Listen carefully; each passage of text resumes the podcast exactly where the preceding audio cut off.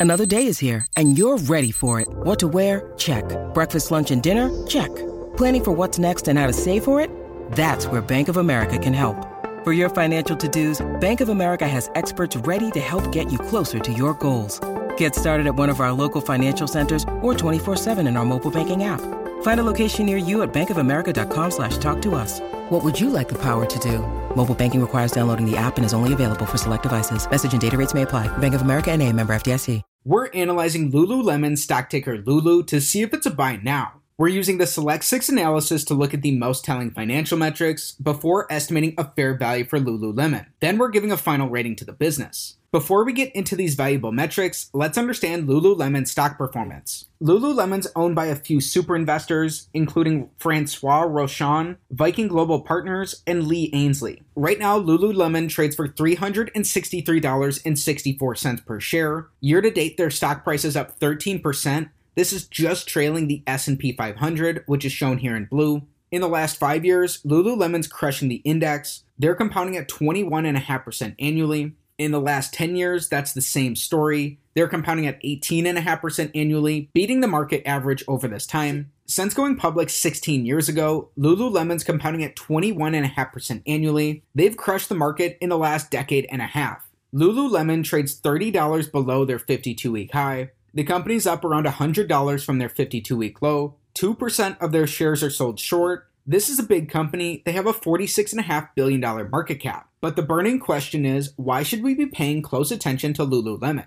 Lululemon Athletica designs, distributes, and markets athletic apparel, footwear, and accessories for women, men, and girls. Lululemon offers pants, shorts, tops, and jackets for both leisure and athletic activities, such as yoga and running. The company pioneered the athleisure market. The company also sells fitness accessories such as bags, yoga mats, and equipment. Lululemon sells its products through more than 650 company owned stores in 18 countries e commerce outlets, and wholesale accounts. The company was founded in 1998 and it's based in Vancouver, Canada. Now, with that understanding, let's get into the numbers. Starting with metric number one, we want their average return on capital in the last five years to be above 14%. The average business earns 7% returns. Looking for a benchmark that's double this can build a margin of safety into the company based on the quality of their business. Over the long run, over the course of decades, a stock's likely to return what its underlying business returns. These are captured by return on capital. Lululemon's earned very high above average returns in all five of these years. In their fiscal 2021, they had the lowest returns, coming in at just under 24%.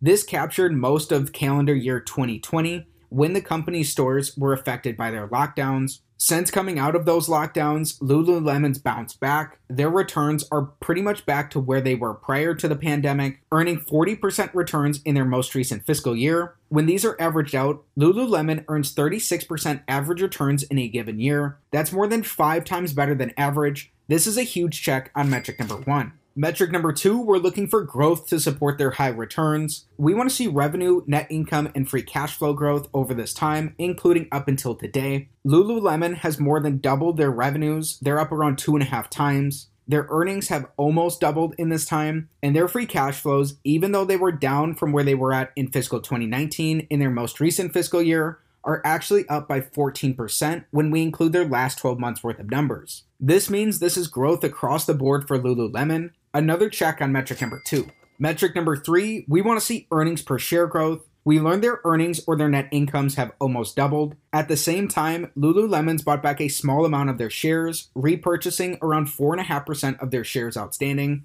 With fewer shares outstanding and higher earnings, this has led to earnings per share growth for an individual owner of Lululemon. This is a check on metric number three. Metric number four, we want to see free cash flow per share growth in the last five years. Again, it looks like their free cash flows are down in their most recent fiscal year, but when we include their last 12 months, these free cash flows are actually up. Between their 14% free cash flow growth and the small 4.5% share buybacks, this has led to free cash flow per share growth for Lululemon. With another check here on metric number four, we're perfect through our first four metrics.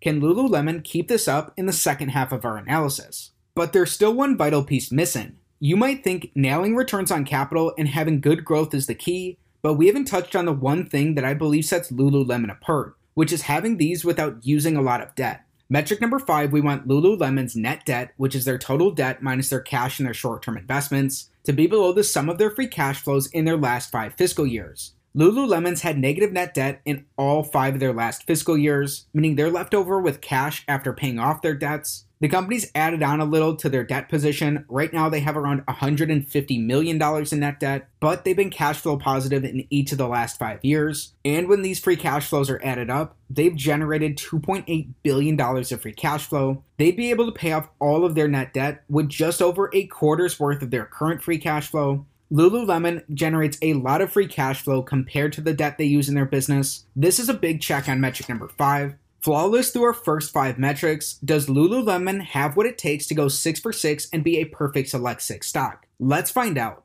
The big metric of them all, metric number six, we want Lululemon's average five year free cash flow divided by their enterprise value to give us a yield that's above 5%. If this is the case, this gives a slight risk premium to the yield of the 10 year treasury. It's the first of two different ways we're estimating a fair value for Lululemon. Right now, they have a $46.5 billion enterprise value, which looks at Lululemon similar to it being a private company. It accounts for both their net debt position and their market cap. In the last five years, we learned they generated $2.8 billion of free cash flow. This means in an average year, they generate $560 million of free cash flow. When that's divided by their enterprise value, we get around a 1.2% average free cash flow to enterprise value yield. On a current basis, Lululemon produced $591 million of free cash flow in their last 12 months. When that's divided by their $46.5 billion enterprise value, we get around a 1.3% current free cash flow to enterprise value yield. Both of these are well below the yield from the 10 year treasury, meaning they're way down from the risk premium we're looking for as well. Coming in on metric number six, this is our first and only X of the day for Lululemon. Just because this is the case, don't just throw the business out. We still need to estimate their fair value per share and talk about our final rating.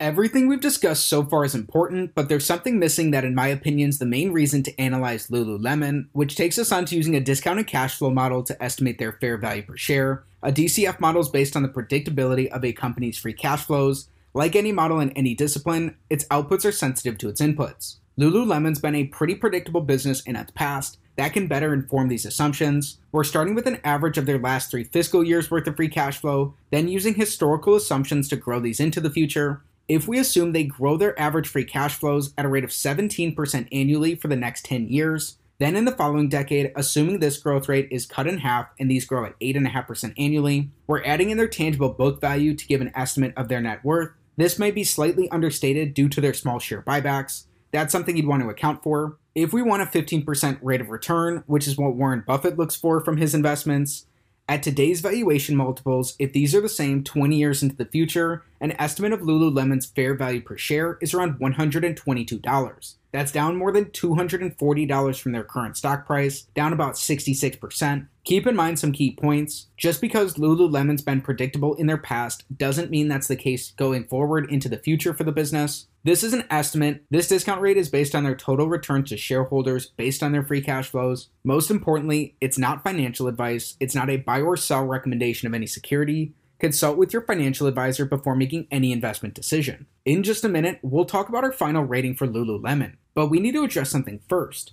We've covered the numbers, but the qualitative factors for this business are even more important. Why don't we figure out what they are? Looking at the factors supporting a long thesis, Number one, Lululemon's often credited with the development of athleisure, which is a major change in how people dress and has increasingly broad appeal. Number two, Lululemon has a big opportunity in Greater China, which currently accounts for just over 10% of its total sales. China's already the second largest sportswear market in the world. Number three, Lululemon's online sales increased to $3.7 billion in 2020 from less than $100 million in 2010. Its e commerce operating margins should hold around 40 to 43%, which are around 15 to 17% better than its in store margins. But it wouldn't be fair if we didn't cover the negatives of their business as well. Looking at the factors supporting a short thesis, Number one, the only acquisition in Lululemon's history, Mirror, largely failed as a standalone product. Lululemon's now trying to make it part of a connected fitness strategy, but this plan's unproven. Number two,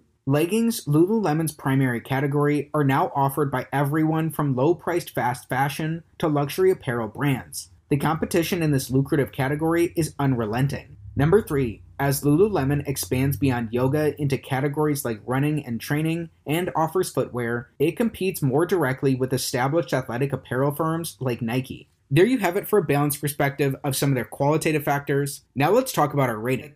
We learned in analyzing Lululemon, stock ticker Lulu, that they fared very well on our analysis. They have several of the signs of being a wonderful business, including high returns on capital, strong growth, low amounts of debt, and some share buybacks. However, the company's free cash flow to enterprise value yields don't look attractive compared to the 10 year treasury. And when we performed their discounted cash flow analysis, from today's valuations, if these are the same 20 years into the future, based on those assumptions, if you want a 15% rate of return, an estimate for Lululemon's fair value per share is only around $122, down significantly from the company's current stock price. While this isn't financial advice, it's possible the company's valuations may be out ahead of itself, as they're trading for some pretty lofty multiples. Looking at all the factors of our analysis, Lululemon looks like a strong business with high valuations. They're a strong candidate for research. Thanks so much for learning about Lululemon. Subscribe to the channel for more videos, and check out this next one.